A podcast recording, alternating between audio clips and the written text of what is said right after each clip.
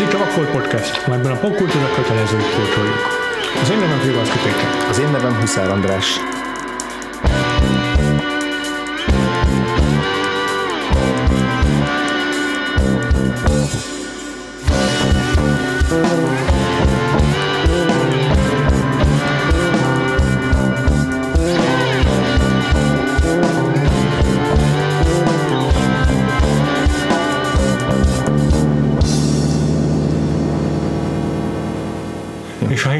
Vizes Blokk ö, fe- sorozatunkban foglalkozunk a Das Boot című német filmmel, magyarul a tengeralattjáróval. 1981-es alkotásról van szó. Bár mi valójában 1997-es változatot néztünk meg, amely a rendezői változata ennek. Igen, itt ezt rögtön ezzel kell indítani, hogy valami ötféle különböző verziója van. Ja. A, a legkönnyebben elérhető az ez a rendezői változat.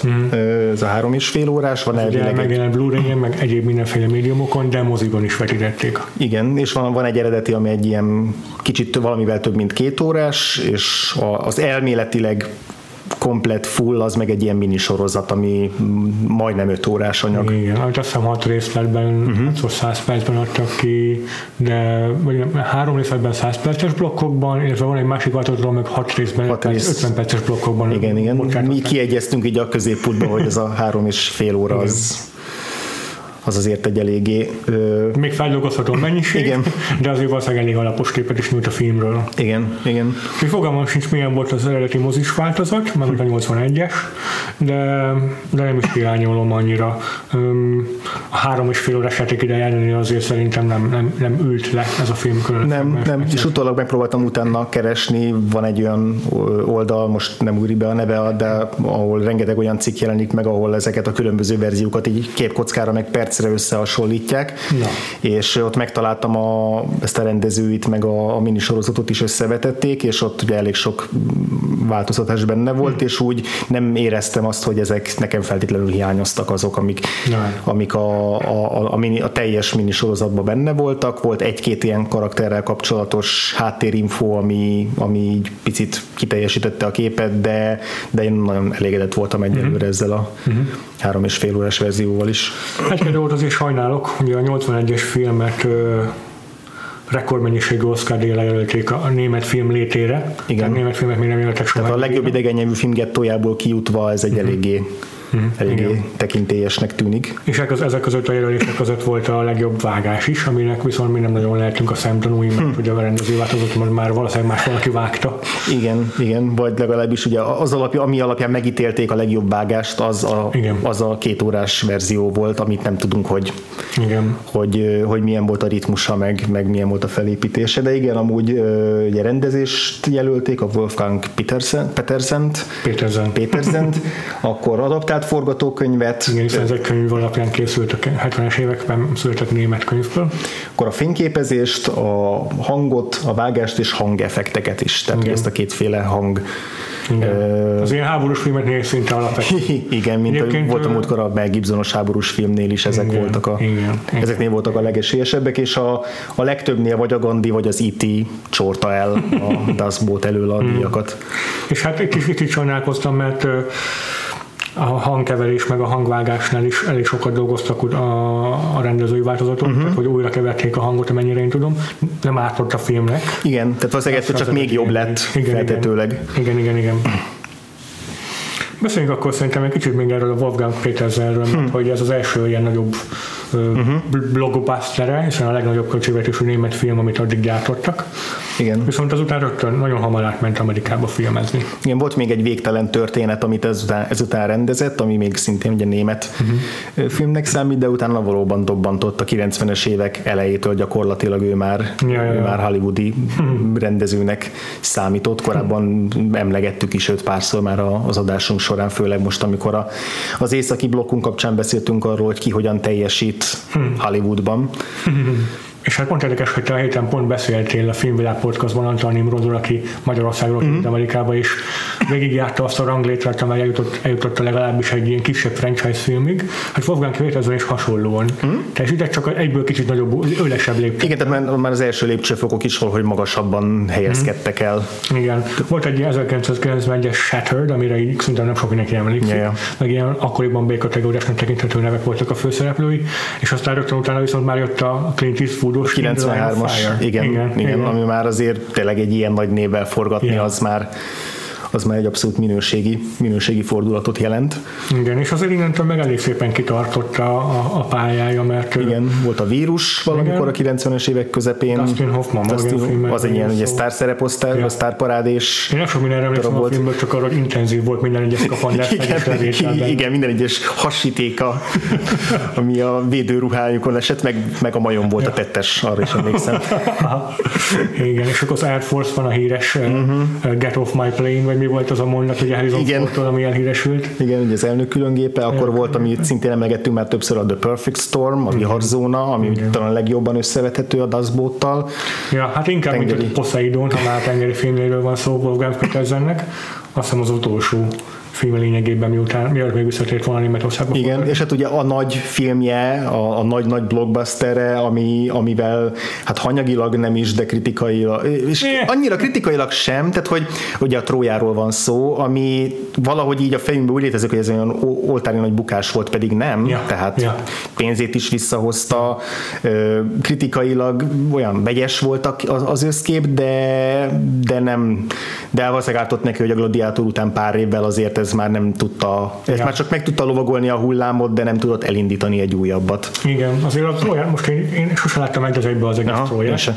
mivel tényleg már akkor olyan rossz volt a visszhangja, hogy hogy inkább elkerültem, meg Igen. így, ráadásul itt is volt egy ilyen ikerfilm párbaj az Oliver Stone filmjével, Nagy és kioltották ja. egymást számomra, és, és azért egyiket sem láttam, de, de utólag megnézve konkrét jeleneteket belőle, meg egész hosszú képsorokat, azért azt kell, hogy mondjam, ezt is, ebből is kirendezte a szart is Wolfgang Petersen. Még hogyha szerencsétlen színész gárdáját nem is sikerült úgy instruálnia, hogy emlékezeteseket alakítsanak, uh-huh. Peter O'Toole kivételével azért mindenki eléggé értékeltetlen alakítást nyújt. Ugye Brad Pitt meg ö, um, meg Legolas. Orlando Bloom, igen. Orlando Bloom, akik így leginkább alul teljesítenek. De attól függetlenül leszámítva azt, hogy ez a film így olyan, mintha így átadódta volna az ilyen 2000-es évek évfordulóinak, év- évezredfordulójának az ilyen blockbuster, vagy inkább ilyen fantasy minőségi ugrását a Gladiátorra, meg a Lord of the Rings-el. Kicsit ilyen 80-as, 90-es évek hangulatot árasztó epikus fantasy film, de akkor is tényleg hihetetlen megkoreografált párbajokkal, meg grandiózus zenével, azért igen emlékezetes film is lehetett volna belőle, csak rosszkor született meg szerintem. Érdekes a Wolfgang Petersennek a, a hollywoodi karrierjét alapján megalapítani, hogy most akkor milyen rendező is pontosan, mert hogy ő így nem egy, nem egy tucati paros, tehát nem az a fajta rendező, aki bérmunkából letudja Ja. a, a semmilyen filmeket, Ja. nem is otörszerző, tehát nem is olyan, aki, aki a kezenyomát végig rajta, mint akár egy izé, Paul Verhoeven, hmm aki mindig, minden alapanyagot meg tudott úgy csavarni, hogy, hogy legyen egy egyedi íze. Szerintem Wolfgang Petersen nem tudja így megcsavarni őket, hanem egy nagyon korrekt munkákat tesz le az asztalra Igen. általában. Igen. Tehát egyiket se neveznénk szerintem egyikünk se remek műnek az imént felsorolt alkotásokból, amiket De csinál, de vannak kedvenceink, Igen, vannak ilyen sokszor újra nézős. Pontosan, Igen. pontosan. Tehát, hogy azért, azért, azért van, volt, volt tehetsége ehhez a, ehhez a közönségfilm gyártáshoz, mm-hmm. ami már itt a Das Bootnál is érezhető, hogy ő ugye tudatosan egy ez egy blockbusternek készült, egy háborús blockbusternek. Tehát, ő egy közönségfilmet akar csinálni, amit sokan megnéznek, Ja. ami, ami befogadható, Tehát, hogy nem az a fajta európai rendező, aki egy ilyen elvetemült művészfilmmel szerez magának hírnevet, és aztán majd kisajtolja belőle a, a, az önálló hangját Hollywoodban, hanem úgy végig megtartotta ezt a, ezt a stílusát. Pontosan, meg nem is csak az, hogy megtartotta, hanem hogy szerintem ő már így előre kacsingatott a felé, mm. hogy ezzel leteszi a névjegyét, és hogy tessék, én tudok izé, hollywoodi jellegű filmet csinálni. Hát igen, igen, és ebben azért erőteljesen cinkostársa volt Jürgen Prochnovics szerintem a rendkívül rokon szembes ö, főszerepével. De ugye akkor beszéljünk arról is, hogy hogy ez Amerikában is nagyon népszerű volt a film, ugye ez az Oscar kapcsán már mondtuk, de hogy néző, nézőszámban is, de hogy Németországban említette, hogy ez egyik legdrágább német film volt, tehát 30 millió német márkába került, mm összehasonlítási alapból általában az 1 millió volt a felső határa a német filmeknek akkoriban, tehát ez tényleg ilyen giga produkciónak számított, 12 hónapig forgatták, és utána még legalább ennyi utómunka volt vele, Aha. tehát így ja. hosszasan, hosszasan készült, és így érdekes, hogy a, ugye szintén 81-es volt a Fitzcarraldonk is, ami mm-hmm. ugye dupla ennyi idő alatt készült, egy hasonlóan nagyszabású és megalomán projekt, bár talán kevésbé, mint a Herzognak a műve. Ja, ja, ja. és szerintem még vannak itt hasonlóságok a két film között, majd amit vissza akarok Igen. kérni és eredetileg, amikor, amikor ezt a sztorit, tehát az, hogy legyen egy német tenger alatt járós film, ami az amerikai közönség számára is befogadható, hiszen ugye az ellenségről készítenek filmet, és az ellenségnek kell úgymond szurkolni a vásznon mm-hmm. az mhm. amerikai közönségnél. Amikor ezt a sztorit meg akarták csinálni, akkor eredetileg amerikai stábbal készült van. Tehát volt több olyan projekt is, kettőt találtam, két egy ilyen rendező színész párosokat dobtak be névre. Az egyik az a John Sturges lett volna, aki ugye a Hétmesterlövész meg a nagyszökést rendezte, hmm.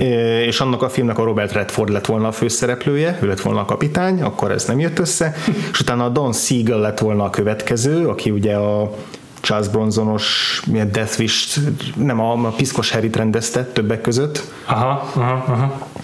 Uh, oké, egy ilyen tipikus amerikai nagy krimi zsáner filmes rendező, igen, és igen. Uh, ott meg Paul Newman lett volna a, a Na, sztár. Hát, pedig azt gondoltam volna, hogy Clint Eastwood hiszen bele vagy nyolc filmes nem Igen, tehát így érdekes, hogy Robert Redford és Paul Newman is szóba került, és nem véletlen, mert hogy ez a két színész a, a 70-es, 80-as években, akik a azt, ezt a az ideát testesítik meg, hogy azonnal rokon szembezel velük. Mm-hmm. Tehát, hogy, a, hogy akkor legyen egy ilyen sztár arcot, hogy lehet, hogy egy német nevű tengeralattjáró kapitánynak a több órás filmjére nem ülnél be, na de hát Robert Redfordot tengeralattjáró mondaná, hogy megnézed. Igen. És aztán ugye így jutott és vissza nem sokkal később, jó, jó bő, bő másfél tudaddal később ez meg is történt a Sean Connery felszereplésében, készült orosz tengeralattjárós filmben. Igen, csodálatos skót akcentusával. Igen, igen. De szerintem mindketten egyetértettünk, vagy hát lehet, hogy inkább kérdésként kéne föltenni, hogy, hogy kíváncsi lennél-e ezekre a verziókra, vagy inkább örülsz annak, hogy, hogy német, német ajkú színészekkel, német rendezővel készült el. Tehát elkészülhetett volna ez a film amerikai ö, alkotó csapattal ugyanilyen hitelességgel? Barom jó kérdés, szerintem kicsit komplikáltabb rá a válasz, mint ezt gondolnám. Azt aláírom, sőt, sőt azt gondolom, hogy a főszereplő rendező az ideális választás volt az alkotásra. Aha. Wolfgang Petersen már csak azért is, mert olyan aprólékosan odafigyelt minden egyes részlettel, díszlettel kapcsolatban, meg az egész forrásra, hogy így tényleg hihetetlen atmoszférát teremtett uh-huh. a filmnek. Jürgen Prochnov meg lehengerlően szimpatikus ebben a filmben. Uh-huh. El tudom képzelni ezt a szerepet egyébként Robert De Niroval is akár. Ja, ja. akár. Robert Redfordon is akár. De, de nagyon jól működik Rügenbrock, és hiányozna. Meg hát neki annyira német arca van. Tehát, igen, ha egy igen. német arcot keresel ezzel a, ezzel a jégkék tekintettel, mm. ez, az azért nagyon sokat dob alatba.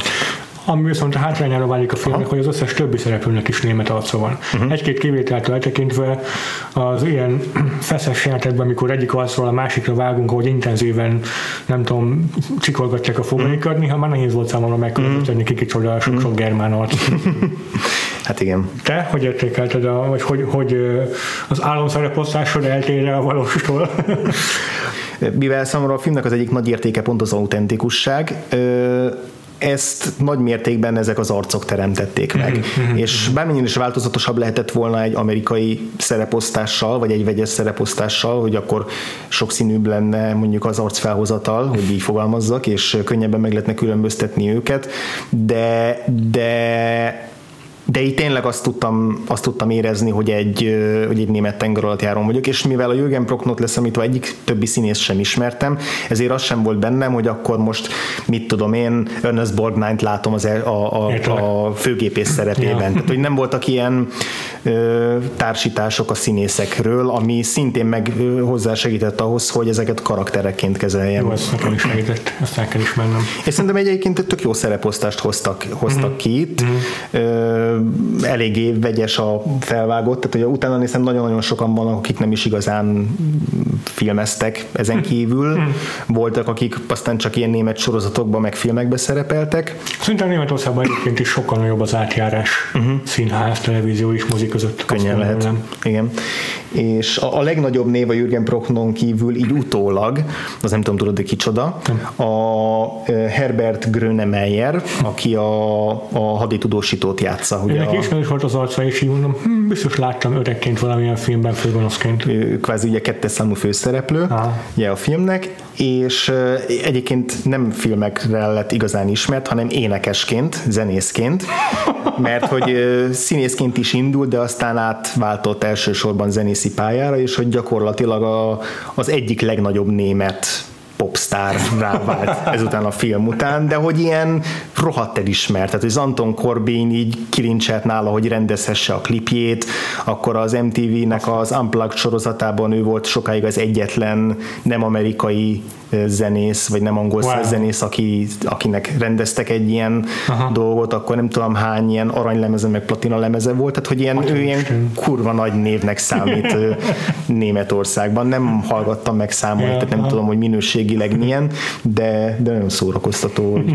Azért a három órás játékidő is segített abban, hogy sikerült uh-huh. azonosítanom ezeket a figurákat, és mindegyik úgy kikerekedjen, és mindegyiket tudjak azonosulni is. Igen. Valóban azért itt fontos, hogy, hogy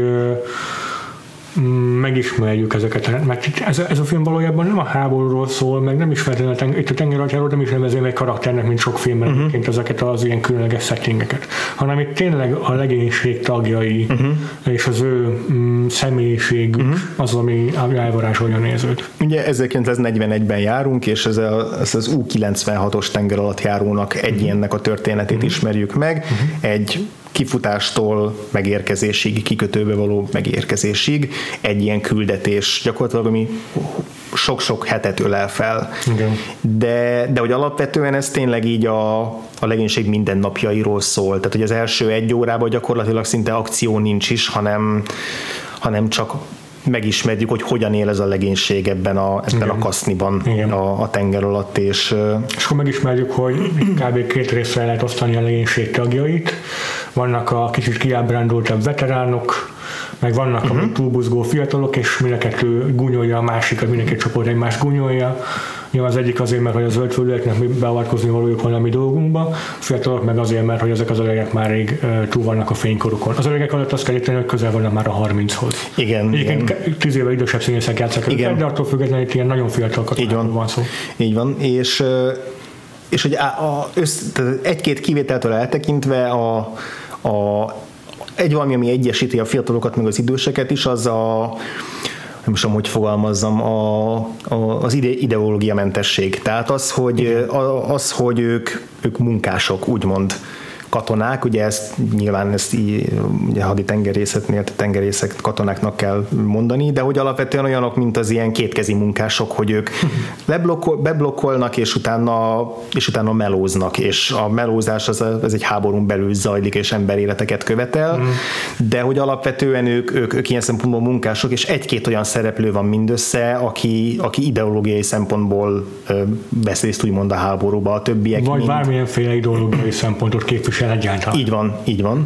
Ugye elsősorban az első tisztről van szó, aki, akit ugye ilyen Hitler-Jungendesnek becéznek, vagy gúnyolnak, yeah. aki Mexikóból tért haza azért, hogy szolgálja a hazáját, és ő ilyen annyira, annyira ilyen szögletes figura, hogy ő még akkor is borotválkozik, amikor már mindenki más leszarja magasról yeah. a dolgot. Yeah de hogy alapvetően a, a, a cinikus veterán meg a zöldfülű is ugyanúgy ezt a a politikusak tulajdonképpen. Így van. A kapitányon lehet látni az, hogy, hogy szóvá is teszi a saját maga uh-huh.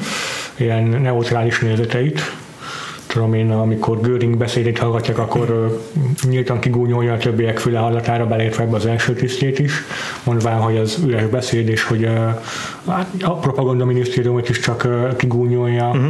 um, és több utalás is látunk arra, hogy nem csak, hogy kiábrándult ebből a, ebből a háborúból, hanem egyáltalán nem is pártolja a német náci pártot. Igen, és ez egy nagyon-nagyon komplex és érdekes kérdés, hogy egy, ugye ez azért ilyen lette, hogy a, a szövetséges országoknak is befogadható legyen a film. Kettő. Azért született így, mert valóban ezek az emberek, akikkel ugye a film alapjául szolgáló könyvben megkérdezettek is erről beszéltek, hogy, hogy lehet valószínűleg tényleg ők elsősorban csak a dolgukat végezték, úgymond. De az egyik első jelenet, amiben meglátjuk a főszereplőt, a kapitányt ott van a nyakában a vaskereszt, mint kitüntetés. Mm. Tehát nagyon-nagyon sok összetevője van ennek, és ez nagyon bonyolultá és érdekesé teszi ezt a kérdést, hogy, hogy, hogy itt hogy vágnak egybe a rendezőnek az elképzelései, meg a, meg a valós történelmi elemek, hozzátéve azt is, hogy a tenger alatt járóról ugye mindig úgy tartják az emberek, hogy ez ilyen úgymond a gyáva fegyver, mert hmm. hogy a tenger alatt izé, alattomosan torpedózza meg a hajókat. Hmm. Tehát, hogy még csak nem is ez a becsületes, hősies, amennyire létezik egyáltalán ilyen a háborúban. Szóval nagyon érdekes, hogy egy ilyen, ilyen fegyvert, vagy egy ilyen környezetet választott ki, és úgy oldotta meg, hogy én legalábbis nem érzem hamisnak azt, nem érzem azt, hogy ki akarja mosdatni a szereplőit, csak azért, hogy az amerikai közönségnek befogadja a gyomra, hanem én inkább azt érzem, hogy valóban az ember felől közelítette meg, hogy az ember, aki szolgál a háborúba, sokkal több olyan van, aki nem hithű náci közülük, hanem, hanem egyszerűen tényleg a túlélésért harcol, mert itt már ideológiának nincs szerepe, amikor a, a víztömegben izé, harcolsz. Ebből a szempontból is autentikusnak gondolom a filmet. Az 1973-as regény, a szintén Das Boot címet viselő regényírója sok kifogást emelt Igen. egyébként a film autenticizmusával szemben.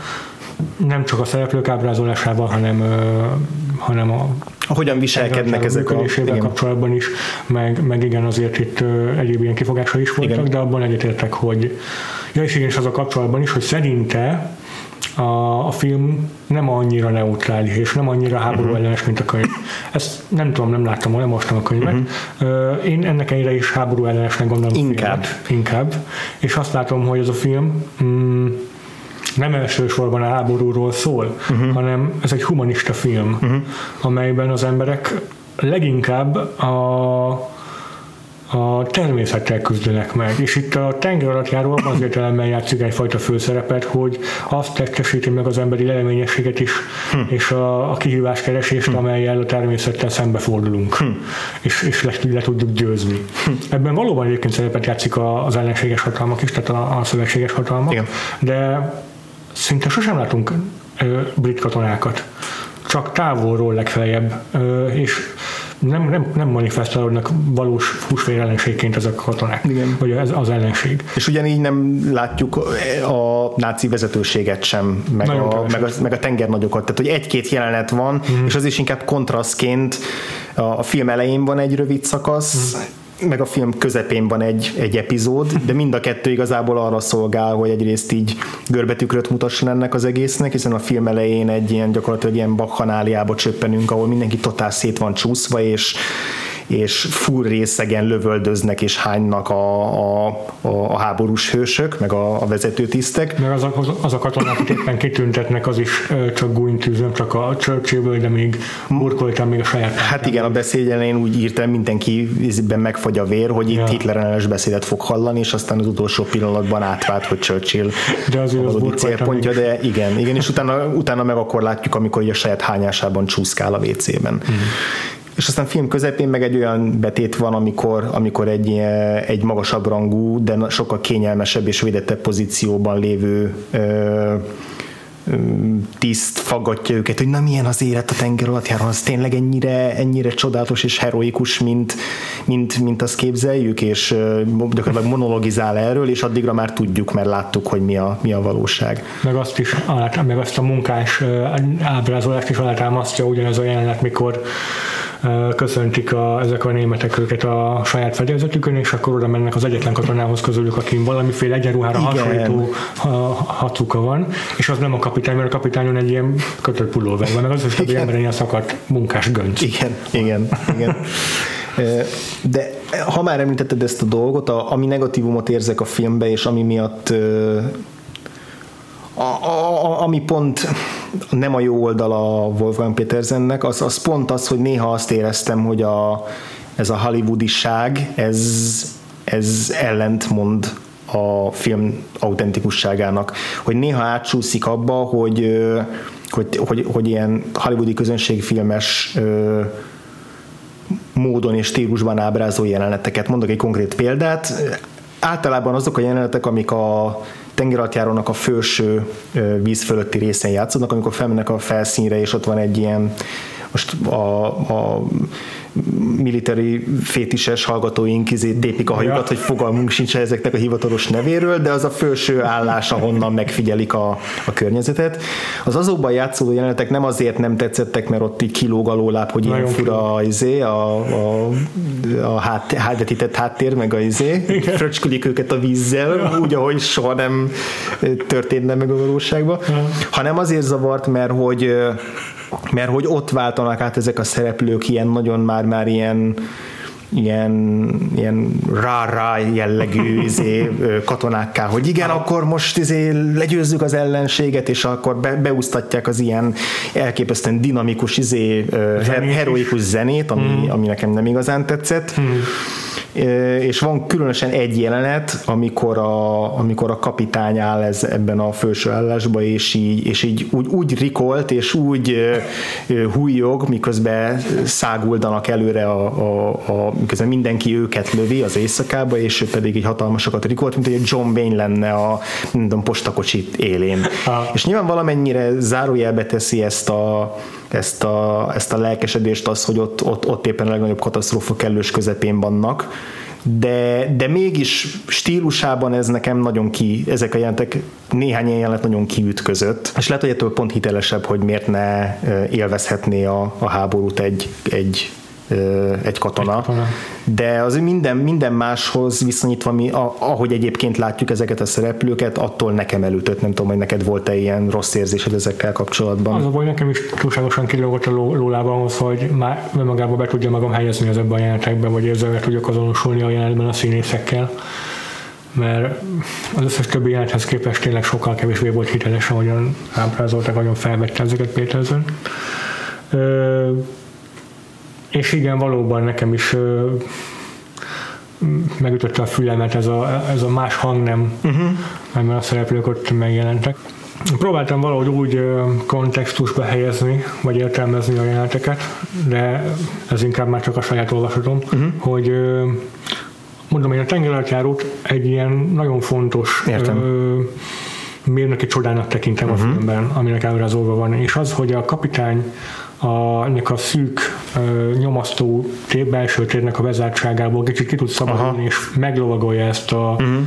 ezt a monstrumot, és ott tengeren szágult. Uh-huh. Ez lehet, hogy valóban egy kicsit John Wayne-né teszi őt uh-huh. a saját fejében és akkor ez okozhatja ezt a fajta eufóriát talán. Igen, igen. A, a megvalós, valószínűleg a megvalósításon múlt a dolog, hogy az, igen. amikor lent vagyunk, bent vagyunk a tengertejó belsejében, akkor minden ilyen borzasztóan hiperrealisztikus. és amikor fönn vagyunk, akkor meg, akkor meg nagyon művi. Mm, a zenével, a, a, a díszletezéssel, igen. ott, ott, ott, ott ez, ez, ezek a zavaró körülmények, ezeket azt eredményezik, hogy ettől viszont lehet, hogy más, máshogy megoldva ezek kevésbé mm. ütöttek volna el ennyire hangnemben. Ja. Így viszont nekem nagyon éles volt a kontraszt. Főleg, hogy a mélyben meg iszonyatosan jó volt ez a film, tehát... Aha, beszéljünk is erről akkor. És itt vissza lehet kanyarodni ahhoz, hogy, hogy miért, miért jó, hogy ennek van egy három és fél órás verzió ennek a filmnek, mert tényleg borzasztóan kell az, hogy ennyi időt töltsünk ezekkel a szereplőkkel. Tényleg az kell, hogy, hogy ne szabaduljunk ki ebből a koporsó, víz alatti koporsóból, uh-huh. és hogy a belénk is belénk kivogjon az összes mocsok, meg izzadság, meg bűz, érezzük, hogy ennyi időt töltsünk köztük akkor is, amikor éppen éppen semmit nem csinálnak, mert nincs mit csinálniuk, Igen. és ettől frusztráltak, hogy, hogy ha ezt két órába kipörgetik, akkor ez legfeljebb egy izgalmas kalandfilm, de Aha, nem több. Tök igaz. És ebben a három és fél órában a nyitó meg az záró jelenetet leszámítva egyetlen egy középső jelenet van két és egy negyed óránál, amikor elhagyják a hajót is. Minden ezen kívül zajlik a tengerjáró. És annyira tényleg, hát ugye mindenhol ezt, ezt, ez, ez az első, amit kiemelnek a filmek kapcsolatban, hogy mennyire átélhető ez a klaustrofóbia, de tényleg. Peterson erre fektette a nagyobb hangsúlyt a forgatás előkészítése során.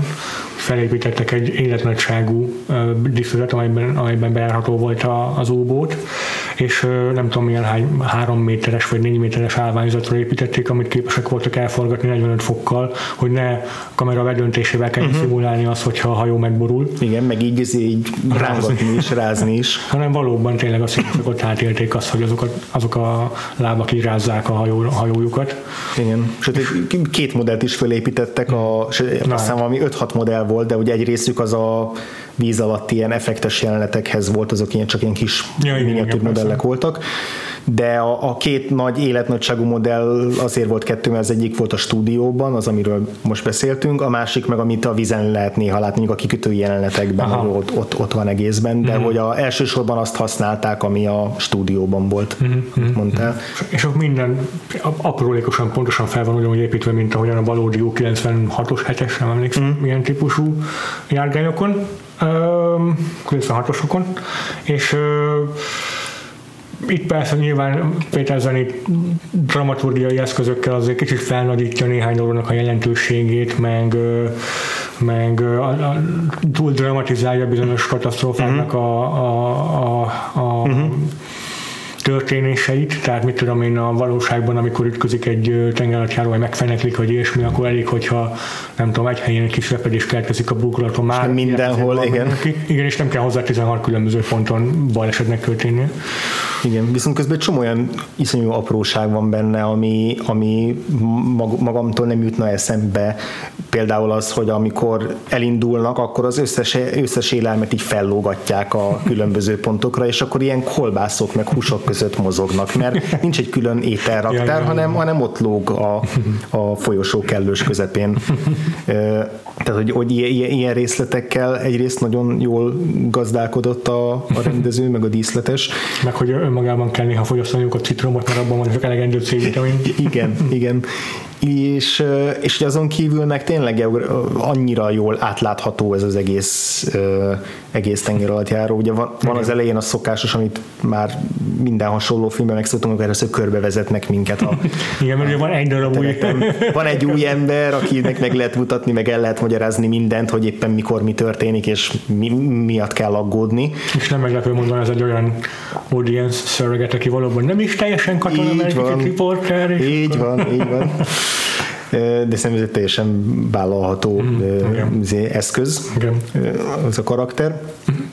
És és onnantól pedig pontosan mindig tisztában vagyunk, hogy amikor a, a kapitány a, a, a hídon van, akkor onnan merre kell nézni ahhoz, hogy a radarossal beszéljen, akkor hol van a gépház, mi van egy alsó szinten, Igen. tehát tökéletesen hmm. világos És az, az, az is ezen, hogy ilyen a Steadicamnek egy ilyen kicsinyített, átalakított változatával, vagy egy ahhoz hasonló uh-huh. eszközzel járja be a fedélzetet, sokszor hosszú vágatlan snétekben is. Igen, ugye a Jost Vakano nevű uh, operatőrnek a nevét kell itt mindenképp uh-huh. kiemelni, valóban, hogy a Steadicam már létezett, de még nem volt elterjedt, és azért nekik maguktól kellett kitalálniuk ezt a módszert, hogy ne rángassa, rángatozzon a kamera, de hogy de hogy mivel semmilyen olyan engedmény nem voltak hajlandóak megtenni, hogy nők sineket fektessenek végig a, hm. a tengertéró belsejébe, hát ott akkor azt kellett volna a színészeknek kerülgetniük, ja. meg akkor nem csak úgy felvenni. nem lett olyan hosszú a, a legjobb snitjei a filmnek, amikor ilyen hosszan az egyik végéből a másikba rohannak végig a szereplők ja. a kamerával együtt. Ja. Ezt csak úgy lehetett megoldani, hogy, hogy kialakítják ezt a, ezt a technológiát, ezt a, ezt a hordozható kamerát, és még olyat se tettek meg, hogy még az oldalfalakait kiveszik a, a díszletnek, hogy szélesebb legyen a hely. Nem, azt akarta a Petersen, hogy ezek a szereplők tényleg ebben a izé, hangyafasznyi méretű helyen kelljen szoronganiuk, és, és egy még, még lenyűgözőbb az, hogy hogyan blokkolta a jeleneteit, meg hogyan Igen. irányította, mert van egy csomó olyan, amikor ezeknél nagy futásoknál, hogy így megindul előre a kamera, hogy kamera előtt rohannak szereplők, majd a kamera egy ponton megáll, és akkor beelőzik a, a kamerát hátulról emberek. Hmm. Olyan egészen apró he, he, helyen. Tehát, hogy ezt a, ezt a szűkösséget ezt, és a, a, a dinamizmus meg annyira jól össze tudják, össze tudták ezzel hozni. Igen. nem véletlen szerintem, hogy hogy ez a, ez a fajta fényképezés, meg ezek a díszletek elsősorban talán nem is háborús, hanem science fiction filmeken egyértelműen meg is lettek. Aha, igen, hát ugye a Battlestar Galactica az sorozat, ami már arról is rögtön eszembe jutott, amikor mondtam, hogy ugye az elején bejárják a, a helyszínt, van a, a minisorozat elején egy hasonló jelenet, de hogy, de hogy ugye az, az, az, is úgy készült el, hogy olyan legyen, mint egy tengeralattjárós film. Vagy akár a Star Treknek a, a, a Kán haragja Igen. című film, azt a rendezője, aki nem volt Star Trek rajongó, úgy ült neki, hogy most én csinálok egy háborús tengeralattjárós filmet. Igen. Igen. De, de tök igazad van. És ma is, ma is észre lehet venni, hogy van kétfajta science fiction film, űrhajós science fiction Aha. film. Van az egyik ez a hiperletisztult fehér alien utánzat, meg nagyon steril meg, igen. igen.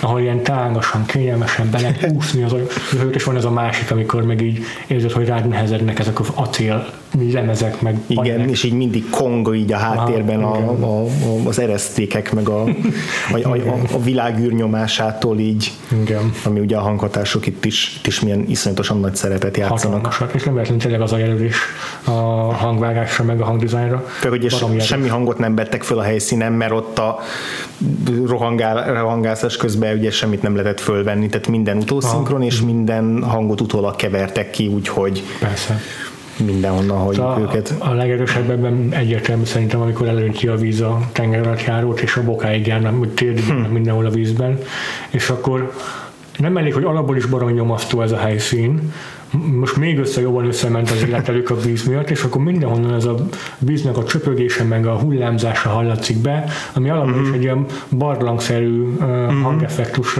kölcsön az a helynek, ami meg még nyomasztóbbá teszi az egészet.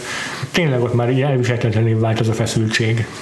Apropó, ha már úgyis emlegettük itt a, a háborús filmeknek az ilyen erősségeit, mint a hangvágás, Aha. meg a, az, hogy az oszkárokon mindig ugyanazokban a kategóriákban bukkannak fel. Nem csak emiatt volt számomra, úgy ez jutott eszembe számomra ez a film a Dunkirk-öt, uh-huh. ami szintén valami erős a hangvágásban, meg a hangdizájnban de abban is, hogy ott sem bukannak föl ellenséges uh-huh. katonák lényegében, és ott sem a, a győzelem, győzelem vagy, a, vagy a diadalmas végigvonulásra a főszereplőknek a történetnek a kerete, hanem hanem ott is az emberség. És ott is az átlag, úgymond az átlag ember szemszögéből látjuk az egészet. Ugye különbség, hogy itt van egy kapitány, mint főszereplő, míg a Dunkirkben a tisztek ugyanolyan mellékszereplői a filmnek, mint a közkatonák, tehát ott, ott egyenrangúak. Annyi, annyiban azért ö, ott is van egy hasonló szerepe Kenneth Branagh karakterének, hogy hogy ő, ő sokszor kimondja azt, amit, ez igaz. a nézőnek gondolnia, vagy éreznie kell. Ez igaz, ez igaz de ennek a filmnek ugye van egy konkrét főszereplője igen, igen, ilyen, igen. ebben a szempontból különbség, de egyébként, de még ez a főszereplő is úgymond átlag katona, igen, aki, igen. aki ahogy korábban is már beszéltünk, beszéltünk róla, nekem is eszembe jutott a, a Dunkirk, például abban is, hogy ugye Dunkirknél az Hans Zimmernek a zenéjét ugye sokan nagyon elismerően nyilatkoznak róla, és sokan azt egy nagy hibájának tekintik a filmnek, hogy folyamatosan szól. Ugye a film elején elindul a zene, és nem, nem, nem szűnik meg. És ugye voltak, olvastam róla olyan kritikákat, hogy, hogy mennyivel erősebb lenne, hogyha nem ez az állandó ilyen teljes intenzitással szólna, hanem hogy a csendeknek milyen nagy szerepe tud lenni egy háborús filmben, vagy bármilyen filmben a feszültség fokozása érdekében, és nem lenne ennyire egysíkú hmm a, a zenei háttér. Aha. Én a Dunkirknél ezzel pont nem értek egyet, ott, ott nekem pont nagyon tetszik ez a, ez a szüntelen ö, szüntelen zene, ami még van amikor... Van propulzív hatása van, a filmben szerintem. És vannak olyan alkalmak, amikor nagyon elhalkul, és csak a háttérben kattog, vagy a háttérben zümmög a zene, de folyamatosan ott birizgál, ott így nyiszatolja Igen. a tarkódat. és, ez, és ez szerintem annak a filmnek nagyon jót tesz. Uh-huh Viszont a Dustbotnál pont borzasztóan tetszik azt, hogy még a csatajeleneteknél néha szól ez a diadalmas zene, uh-huh.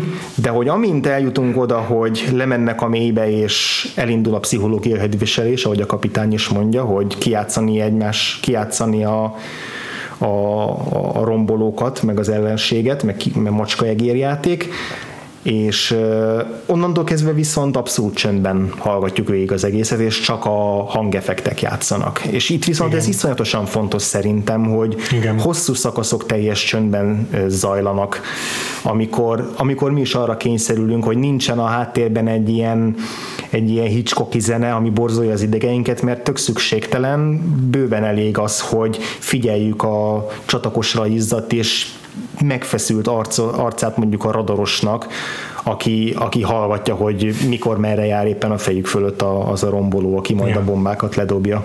Nem véletlen az, hogy, a, hogy az űrhajó filmek sokszor merítenek a tengerátjárosokból, vagy konkrétan akár az, a dashboardból, mert ott is hiányzik a, a szabad szem, uh-huh. nyújtott a szabadság, hogy meg tudod nézni, hol van az ellenfeled és ez a, ez a fajta ilyen feszült kivárás, a radarokra való figyelés, mm-hmm. meg, meg a hang effekteknek a hatásai, az ugyanolyan fontosok, akár a Battlestar Galactica-ban is.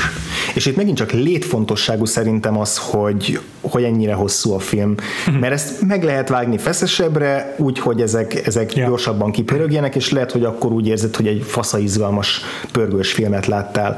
De attól maradandó élmény nekem a Dazbot, hogy hogy ezek a, ezek a jelenetek, ezek negyed órákat, 20 perceket, fél órákat tartanak. Folytogatnak. És úgy, hogy el, elindul a, mondjuk a film egyik legnagyobb szakasza, a legjelentősebb szakasza, amikor, amikor először lőnek ki torpedókat, és utána jelennek meg rombolók a környéken, és akkor meg lemennek a víz alá, és uh-huh. akkor elindul egy kivárási uh-huh. taktika, amikor egy idő után még azt hiszik, hogy megúszszák, jön egy másik rom, második romboló is és kezdődik előről, és van egy dramaturgiája ennek a dolognak. Most direkt ö, végig tekertem ezt a részt másodszorra, leszámoltam, és az valami 30 perc. Ez az egy szekvencia. És abba belefér, hogy legyen egy olyan, legyenek olyan hosszú percek benne, amikor, amikor csak fülelnek a szereplők, és figyelnek, és, és néznek egymásra, és néha kérdezik, hogy mi történik, vagy, vagy mondanak egy-egy mm-hmm. ugye, hadi szakifejezést, hogy mm. éppen, éppen a, a tatnál jár, vagy hány, fok, hány foknál jár, vagy ilyesmi, és hogy, és hogy hosszú percek telhetnek el, idegörlő percek azzal, hogy, hogy a kapitány nézi a radarost, és a radaros pedig fülel, és aztán nézik egy. Tehát, hogy érted, ezek, a, ezek az úgymond üres járatok, amik messze nem üres járatok, Igen. ezek segítenek hozzához, hogy itt tényleg arról szól, hogy egy ilyen egy egyetlen akció az ilyen iszonyatosan hosszúra nyúljon. Igen. Nekem ezzel kapcsolatban egyetlen kifogásom van, Na. és ezzel kicsit rá is akarok térni. Jó. A azokra a negatívumokra, amelyeket én észrevenni véltem a filmben. Oké. Okay. A, lehet, hogy a kezdő, vagy nem olyan professzionális német szereplők gázának köszönhetően, lehet, hogy Péter Zen színét köszönhetően, de, de sokszor azt éreztem ezeknél a jelenteknél, hogy mivel minden csak a, mivel minden csak a szereplőknek az arcára van kírva, és csak abból tudunk tájékozódni uh-huh. a helyzetről, uh-huh. ezért túl van játszva egy csomó uh-huh. és uh-huh. túl vannak húzva, túl vannak uh, dramatu, dram, uh, dramatizálva ezek a, ezek uh-huh. a jelenetek. Uh-huh. És po- lehet, hogy pont azért, mert már annyira sok uh, utánzatát láttam az jeleneteknek más filmekben, meg science fiction uh-huh. filmekben, már, jobb, jobb, már, már hozzá vagyok szokva egy kicsit visszafogottabban, vagy természetesen uh-huh. ábrázolt uh-huh. uh, érzelmekhez. Azért ez nekem egy nagyon az, az intenzitásnél már túl sok volt uh-huh. ezekben a jelentekben. Uh-huh. Egyszer-kétszer nekem is, nekem ritkábban uh-huh. ütötte át az ingét küszöbömet, de abszolút látom, amit mondasz a, a filmben, és valóban ebben, ebben teljesen igazad vagy, ez az ára ennek a, ennek a a, tempójá, a, a film tempójának, hogy, hogy valóban ezekben a jelenetekben amit a környezet, a, a, a, a helyszín, meg a hangeffektek el tudnak érni, az egy bizonyos szint, és azon fölül mindent a színészeknek mm. kell megvalósítani. Mm és, a, és valóban néha már van ez a pattanásig feszültségnek, hogy hogyan lehet még pattanásig feszültebbnek a harmadik órájában a filmnek ezt, ezt megmutatni. Itt nekem egy, egy helyen bicsaklott meg nagyon a film, egy helyen éreztem nagyon túljátszottnak, volt-e a, a film utolsó nagy szakaszá, szakaszában, amikor amikor lesüllyednek irányítatatlanul, Aha. és a süllyedés időszak, amikor figyelik a mutatót, uh-huh. ami tökről meg volt alapozva korábban, hogy láttuk, hogy meddig süllyedhet uh-huh. a, a, a hajó és amikor megy, megy, megy egyre a piros zónába egyre lefelé, és mindenki figyeli, és akkor ott az, borzal, az borzasztóan rossz, akkor ott a, a főszereplőknek az arcát mutatják, és ott már ordítanak, üvöltenek, már egy habzik a szájuk gyakorlatilag, ott, ott, ott mindenki nagyon-nagyon-nagyon túljátsza a dolgot, és ott, ott pont én is azt hiszem, hogy igen, értem, hogy ez most a legintenzívebb jelenete a filmnek, de, de ez akkor is rettenetesen sok. Viszont ugyanezeket a, a jelentekért kapta meg a, a jelölését a vágó is, hm. valószínűleg, hm. vagy feltételezem, mert pont ez azok a, azok a, a tempók, amiket el kell találni egy vágónak, hogy mikor mutatom a, a, a, azt a kijelzőt a számlappal, mikor mutatom azt az arcot, mikor mire reagálnak, és, és ilyen ezek a kivárások, amikor, amikor senki nem tudja, mi fog történni a következő pillanatban, uh-huh. ezek, ezek megjelennek a vágásban is. Igen. És amiben viszont szerintem tök jók a színészek, és az, az a, a film utolsó szakaszában a, a teljes végkimerülésnek a, az ábrázolása. Tehát amikor át, uh-huh. átlendülnek azon a ponton, hogy már az intenzitásról szól a dolog, hanem amikor gyakorlatilag zombiként az ut- erejük utolsó tartalékait alkalmazva végzik el a dolgokat azért, hogy egy minimális esélyük legyen a túlélésre. Tehát ugye a film végén van egy hosszú szakasz, amikor megrekednek egy víz alatti ilyen homok dombon, vagy zátonyon,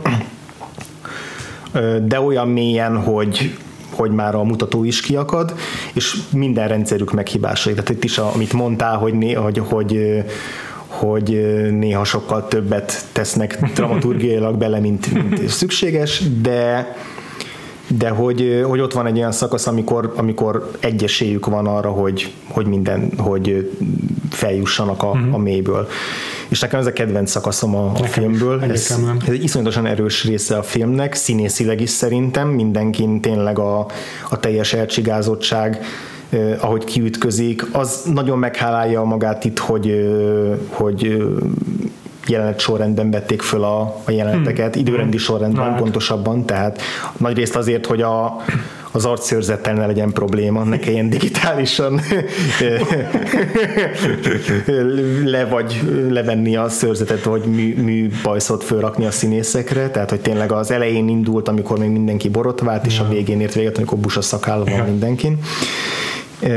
Plusz az is, hogy itt a szereplőket annyira valóban annyira megismerjük. Így van.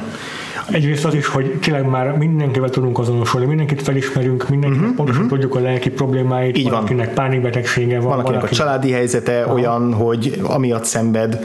És bocsánat, és aztán átadom a szót, az is Persze. megjelenik, hogy a film legelején hosszasan ábrázol kezdeti konfliktus a veteránok és a fiatalok között mostanra is semmivé foszlik. Semmivé, és még a idézőjelben Hitler Jugendes is ugyanúgy végzi a dolgát, mint mindenki más, Igen. és ugyanúgy egy tagja ennek a, ennek a csapatnak. És az is látszik, hogy ezek a színészek már hosszú-hosszú hónapok óta dolgoztak, ja. és valószínűleg ők is kurvára fáradtak. Hát ők is be voltak zárva, ugyanúgy, ha nem is egy valódi tengeralattjáról, de épp olyan körülmények közé. Igen, még, még a napra se engedte ki őket kb. a Petersen, hogy, mm. hogy ne süljön le az arcuk. Mm. és emiatt tényleg a végére az annyira szépen kulminálódik, hogy minden arc már minimális gesztussal is mindent elmond arról a lelki állapotról, amiben itt a halál mm. torkában vannak és, mm. és ott már, ott már nem, ott, ott, már, ott már kevés az, amikor tényleg ilyen szimpadias teátrális gesztusokra vetemednek a színészek. A kedvencem a, ott lett a film végére ez a főgépész karakter, Nekem is. akit Klaus Venneman játszik, mm. akinek egyébként nem volt több érdemi fontos szerepe aztán, vagy hát lett, hogy Németországon belül igen, de nemzetközi sikereket nem aratott már. Mm. De hogy ő az, aki ő az, akinek kulcs szerep jut itt a film végén, abban, hogy megmentse a legénységet, hogy, hogy nem tudom, valamiket meg kell javítani, megint csak, megint csak inkább nem megyek bele a, a tévesen megnevezett szak, szakkifejezésekbe, ja, inkább csak így fogalmazok, hogy valamiket meg kellett javítani ahhoz, hogy följussanak. és, és tényleg az a teljes elcsigázottság, amikor, amikor már már ülve elalszik, és aztán már ahhoz sincs ereje, hogy... Sőt, az akadoló gép mellett képes bealudni. Igen, igen, és, és, és már, már alig van energia ahhoz, hogy beszéljen egyáltalán. A, a film leg, legerősebb érzelmi momentum a számomra az, amikor amikor azt hiszi már a kapitány és a haditudósító, hogy mindennek vége, mert az, amit 8 óra alatt kellett volna megcsinálniuk, az már 15 órája zajlik, és nincs eredmény és szembenéznek azzal, hogy akkor itt fognak meghalni a víz alatt, és akkor megjelenik a, a főgépész, és ilyen borzasztó lassan alig bír beszélni, kimondja, hogy megjavított minden rendszert, és készen állnak, és utána megint nagyon sokat tart ki rajtuk a kamera az mhm. arcukon. A kapitány talán akkor egy ö, gyengül el egyedül, akkor ütköznek ki a, a, az érzelmek az arcán a legjobban, és, és akkor van egy, egy ilyen nagy megkönnyebbülés, és ott azt mondja ugye a kapitány csak annyit mond, hogy, hogy jó, nagyon jó, és azt mondja a főgépésznek, hogy akkor most mehetsz pihenni. És akkor van az, amit a, rámosolyog a főgépész, és azt mondja, hogy még van egy-két apróság, és megfordul, és, és megy vissza dolgozni. És ez ilyen, nem tudom, ez is nagyon hollywoodi igazából, de annyira, annyira erős hatást gyakorolt rám, hogy, hogy elvégez egy ilyen emberfeletti feladatot, és utána, utána még megy végezni tovább a dolgát, mert még nincs vége. Ja. És ez az a fajta ilyen uh, emberi győzedelmeskedés a természet erői fölött, amely szerintem a valódi mondani valója ennek a filmnek, vagy a valódi témája ennek a filmnek. Úgyhogy pont érdekes, hogy a, sikerült a Herzog blokk után beraknunk, főleg Fitzcarraldo után, Igen. meg szintén az ember és a természetnek egyfajta párharcáról szól, hogy az embernál uh-huh. a mhm. mindig alul marad. Hmm. Igen. Legalábbis megsérül. És mindig sokkal arrogánsabb, az is nagy különbség, hogy a, azok az emberek vagy ostobák, vagy, vagy beképzeltek az esetek többségében. Igen. Arrogánsak, itt pedig, itt pedig csak elszenvedői. És, pe, és itt azért az is meg, igen, ami a fontos különbség, hogy hmm hogy itt egy olyan pajtásias összefogás, ami megmenti végül is ezeket az embereket, amire semmi példát nem látunk soha a Herzognál. Igen, igen. Magukra vannak utána igen, szereplői. Igen, sokszor eszem jutott egyébként az elit alakulat a, uh-huh. a Dazbot nézése közben, ah. még ilyen szereplői párhuzamokat is a felvéltem fedezni a film elején, amikor automatikusan beindult az agyam az, hogy hogyan, hogyan tudom majd megkülönböztetni a szereplőket, igen. és akkor valahogy elkezdtem társítani a, az elit alakulatos szereplőkhöz, hogy akkor a, pont a főgépész hogy ő lesz a Nixonja ennek a filmnek, akkor a, a másodtiszt, a vörös hajú mindig vigyorgó csávó, annak is van megfelelője a monarchia izében ja. az elit alakulatban, tehát hogy valahogy így, így automatikusan az annyira alap élmény számomra az a sorozat, minisorozat, hogy, hogy emiatt elkezdtem így beazonosítani a, a, a szereplőket, de hogy ez a fajta bajtársiasság és emberiesség az, az tényleg megvan ebben a, ebben a filmben is. De igen, kicsit aggodalmaskodva ültem neki a filmnek, hogy németek, német uh, katonákról a második világháborúról fogadnak filmet, ez hogy tud elsülni úgy, hogy nem válik kényelmet lenni, hmm. de tényleg sikerült megoldani a Petersonnek. Két olyan film van még, ami nekem nagy kedvencem, és ami szintén német szemszögből ábrázolja a második világháborút. Az egyik a Vaskereszt, a uh-huh. Szempekimpának a filmje, a másik pedig a Stalingrád. Uh-huh. Igen. Ö, és mindegyikben ö, az egyik nagy közös azzal együtt, hogy borzasztóan más a rendezőknek a megközelítése, de az a közös, hogy, a, hogy az mindegyik nagyon súlykolja, hogy ezek a szereplők mennyire kiszolgáltatottak, és mennyire a ugye a felső hadvezetéstől függenek, akik gyakorlatilag leszarják azt, hogy mi történik velük, mert csak egy emberanyag, akiket feláldoznak a Igen. szent cél érdekében. Igen. És ez mindegyikben benne van ez a teljes abszurditás, főleg a vaskeresztre jellemző, ahol van is, egy, van is ott egy ilyen hithű náci karakter, aki, aki meg akarja valósítani a, az ideológiai álmokat, és a, a, akkor is, hogyha az a valósággal teljesen szembe megy.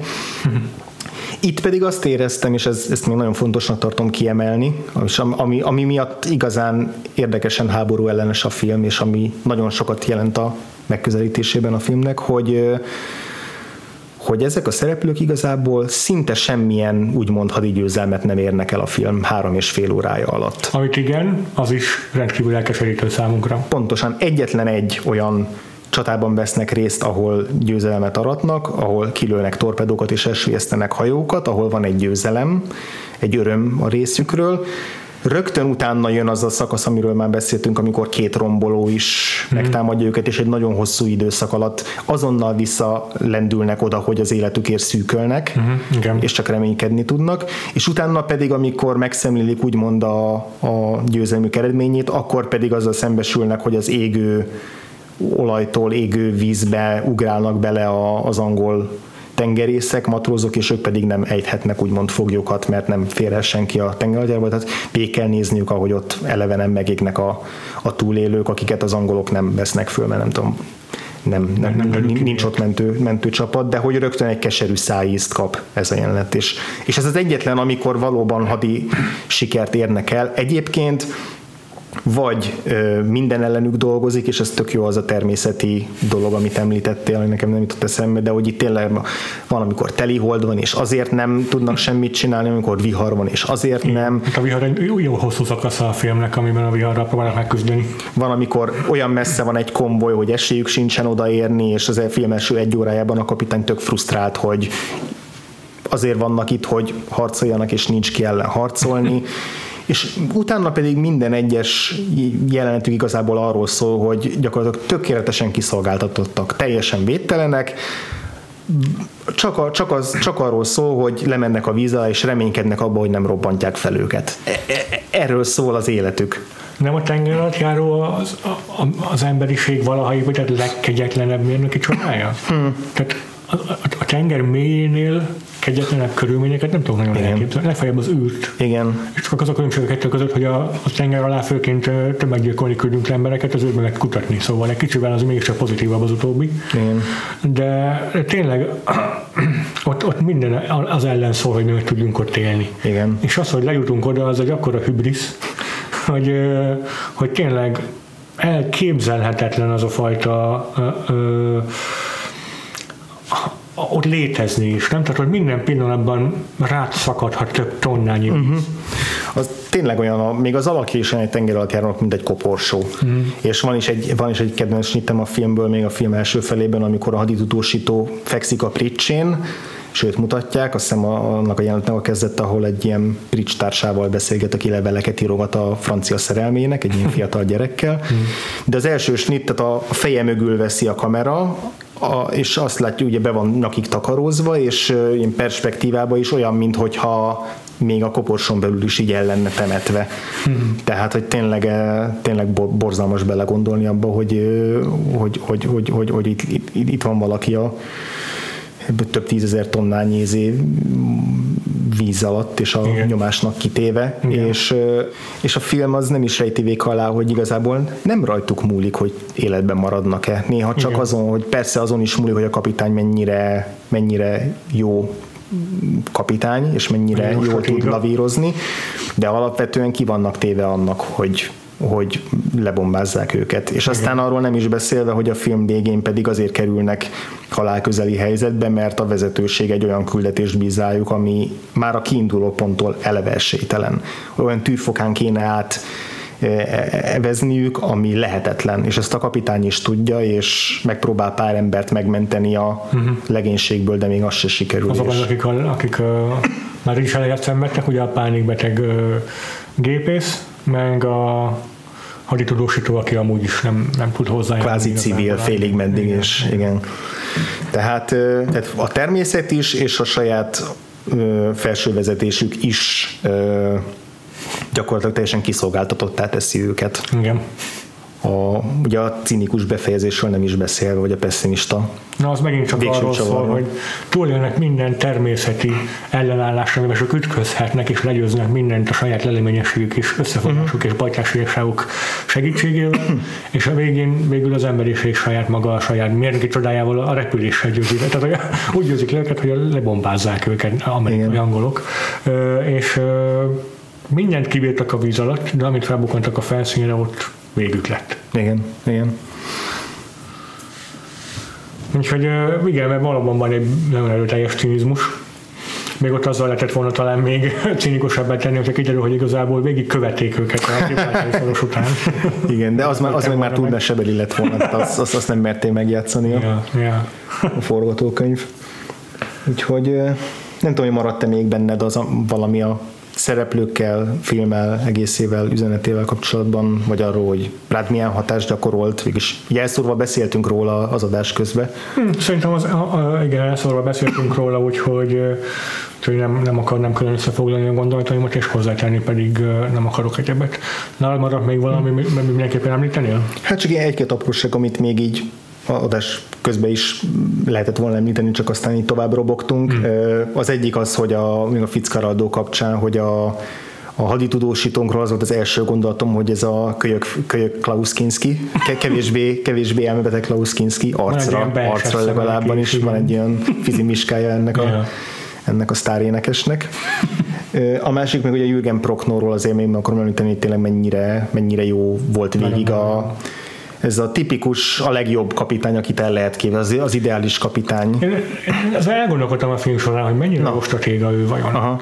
És nem az a fajta, aki ilyen ö, váratlanul minden, mindenki számára meglepő húzásokkal ki ö, ö, kiátsza uh-huh. az ellenfelet, vagy túljön az eszükön. Nincsenek ilyen hatalmas stratégiai húzásai igazából. Uh-huh. Mm, pragmatikus, és, és valószínűleg Igen. követi a, a az ilyen nagykönyvbeli fogásokat, vagy a fene se tudja, de nem látunk tőle semmi nagyon paratlan mm. vagy zseniális húzást, inkább csak azért jó kapitány, mert a legénységgel nagyon jó bánik. Én ezt mondjuk úgy értelmeztem, hogy pocsék és lehetetlen helyzetekből kihozza a maximumot. Mm. A, amit mm. ugye emlegetnek, hogy a, amikor így a, a Gibraltári szorosan kell át lavírozniuk, ami lehetetlen, és mm. akkor ott pont Igen, van egy van ilyen, hogy azt mondja, hogy neki van egy nagy trükkje, és utólag beszélget, beszélik a, a, az emberei, hogy hogy ez a nagy trükk mindig is kamu volt, és a kapitány is tudta, hogy ez kamu, de, de mivel volt egy küldetés, ezért valamivel a legénységét legénységében bizalmat kellett gerjeszteni. Tehát én inkább így értelmeztem, ah. hogy azért nem, mm. azért nem húzza elő a farsebéből az aduász, mert hogy nincs ebben a helyzetben aduász, igen, hanem... Igen, ez biztos, hogy így van. Tehát, hogy nem, nem, ilyen, nem realisztikus a film amiatt, mm. hogy, hogy pont egy ilyen mindig a legzseniálisabb ötletre álló kapitány a főszereplője, hanem aki a legjobbat próbál kihozni a szituációt. És emiatt viszont, emiatt viszont igen, ha olyan szempontból ideális kapitány, hogy igazából ő a az átlagos kapitány, vagy hogy nevezem, tehát, egy, tehát egy, nem, egy, nem egy zseni, hanem, hanem egy, egy, egy nagyon profi ember, aki pontosan tudja, hogy mi a dolga, és hogyan tudja a legénységét életben tartani, és a másik része pedig tényleg az, ahogy a legénységével viselkedik, ott meg ez a aki, aki nem, nem haverkodik a legénységgel, de ugyanakkor nem is egy hűvös távolságtartó, hanem pontosan tudja, hogy hol vannak a határok, és mikor, ja. kell, mikor kell erősíteni azt, hogy tehát, hogy mikor kell... Mikor kell azt az egy-két fontos pajtási szót elmondani, amitől így fellelkesítheti az embereit, de nem hatalmas beszédekkel, nem, nem. jól elhelyezett kis megjegyzésekkel. Tehát ilyen szempontból tényleg egy olyan, olyan ember, akire fel lehet nézni, a, tehát érthető, hogy az emberei miért, miért szeretik őt, mm-hmm. és a, a Prokno is ezt nagyon jó hozza, és mm-hmm. még hogyha néha túl is lendül, és néha van, van is, hogy, hogy, hogy, hogy túljátsza a szerepeit, például egy idő után már a, akkor mindig a szakállátig simogatta, az egy idő után már inkább ilyen tik volt a részéről, külsőség, de az esetek többségében nekem nagyon tetszettek azok az ilyen szinte mikrogesztusok, gesztusai, amivel reagált helyzetekre. Az egyik, ami visszatérő, az a, hogy a mosolyát mikor veti be, ami tök érdekes volt, hogy, hogy egy csomószor neki indít, neki indít egy, egy beszédnek, ami ilyen nagyon tárgyalagosnak tűnik, és akkor egyszer csak így megjelenik a mosoly az arcán, ami kicsit ilyen cinkosságot jelez az emberei, embereihez, hogy, hogy ilyen egymásra kacsintást az adott témával kapcsolatban, amikor az emberei mindig elmosolyodnak, és aztán mindig lehervad a mosolya, és akkor megint átvált a nagyon katonás figurává, de aztán még mindig ott bujkál a mosoly az arc a szája szegletében, tök érdekes volt figyelni, és nem biztos, hogy mindig jól alkalmazza ezt, lehet, hogy néha ez inkább, inkább egy ilyen egy ilyen rossz, rossz felvett külső szokás volt, de egy az esetek többségében tök érdekes volt figyelni azt, hogy hogy vált a, az ilyen, ilyen nagyon aprókat, hogy vált a, a között, hogy egy, hogy egy szigorú és, és, és hűvös tárgyalagos vezető, és, és mikor enged meg magának e, ilyen, hmm. ilyen összekacsintásokat, vagy ilyen fél, félmosolyokat, vagy gúnyos, gúnyos dolgokat. Én többre kedvet kaptam ahhoz, hogy megnézem a minisorozatot, és egyébként belőle valamikor évutánként. Egyszer majd igen, most, most, most azonnal nem, de, de én is kíváncsi vagyok arra, hogy mivel lehet még ezt pluszba kiegészíteni. igen.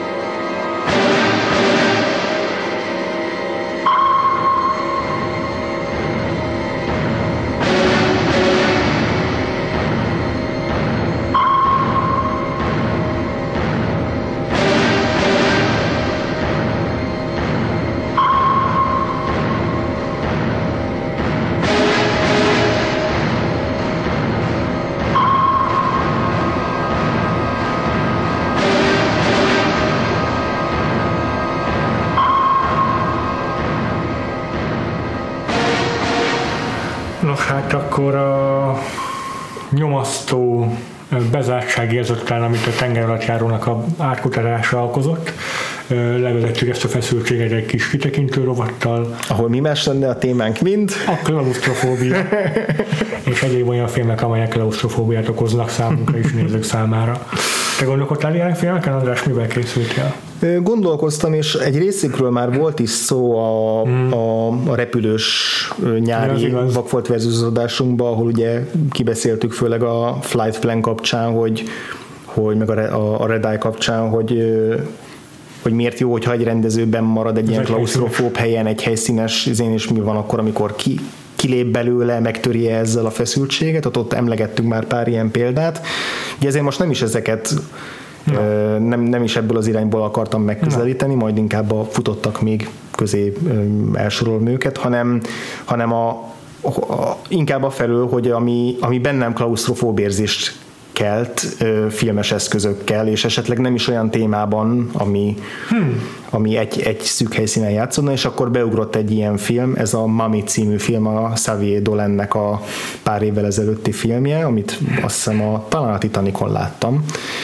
Ö, ez egy teljesen klaustrofób témától független története van. Egy fiatal ilyen javítóintézetes srácnak a, a története, aki akinek az anyjával eléggé hullámzó és eléggé hogy is mondjam, szélsőséges a kapcsolata, és aztán lesz egy egy, egy szomszédnővel, egy idősebb nővel megismerkednek, és egy hármójuk között ilyen érdekes kapcsolatok alakulnak ki.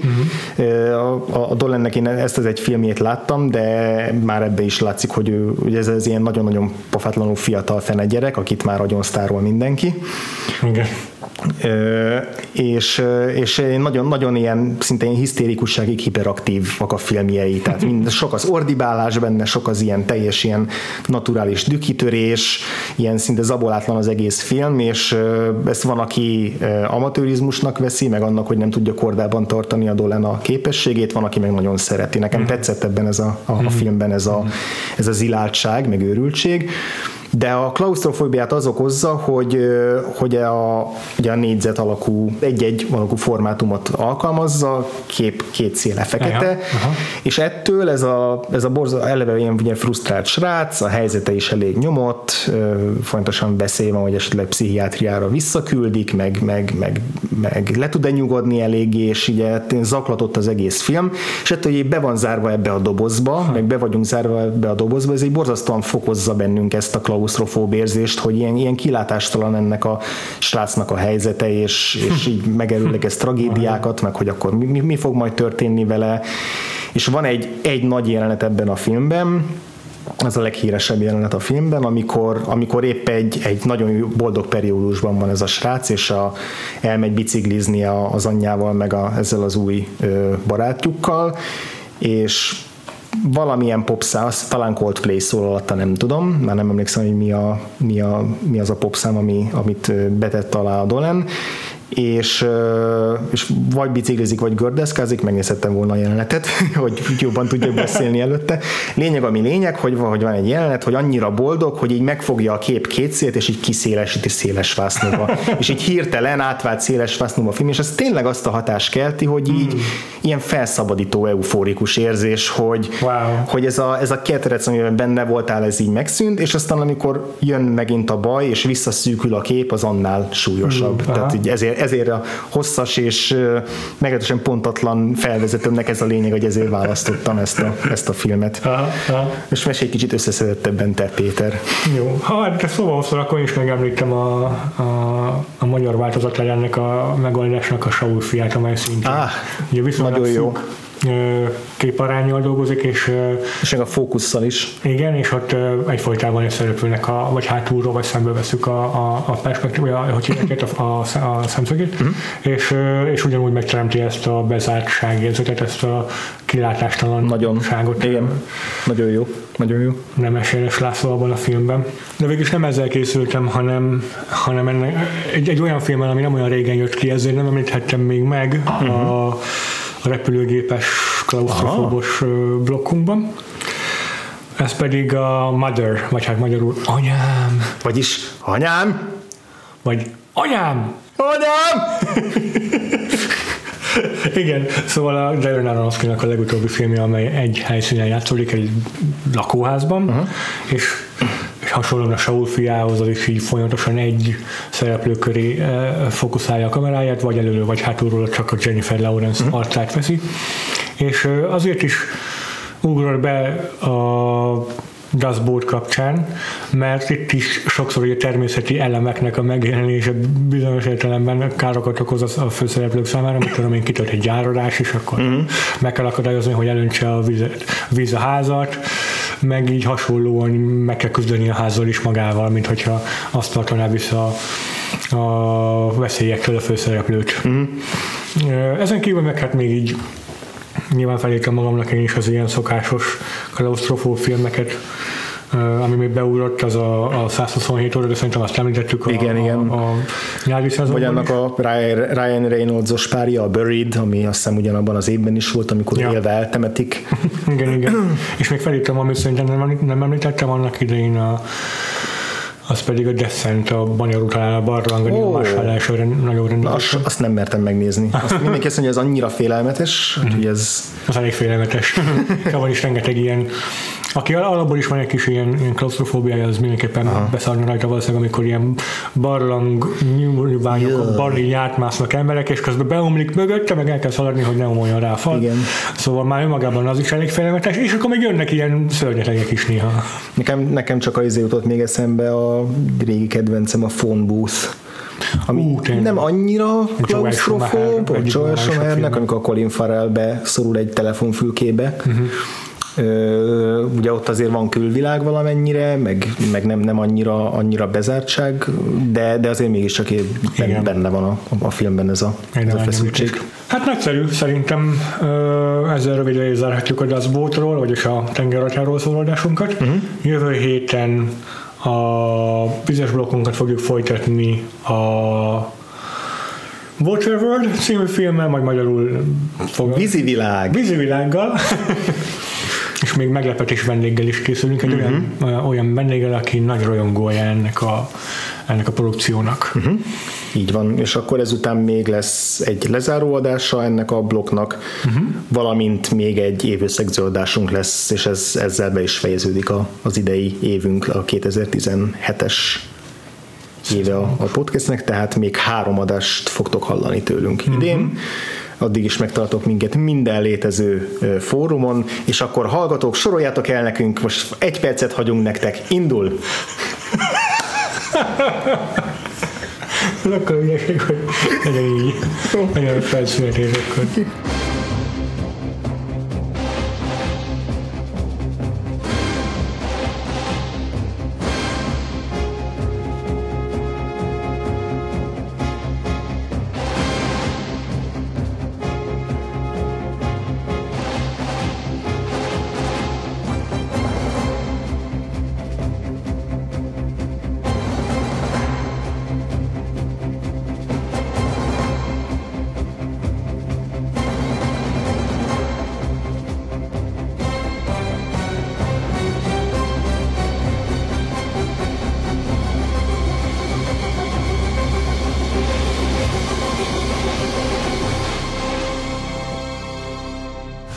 Hogy nem mondhatok ki semmit. Így van. Jövő feleltetés lesz belőle. Uh-huh. Akkor addig is sziasztok. Sziasztok.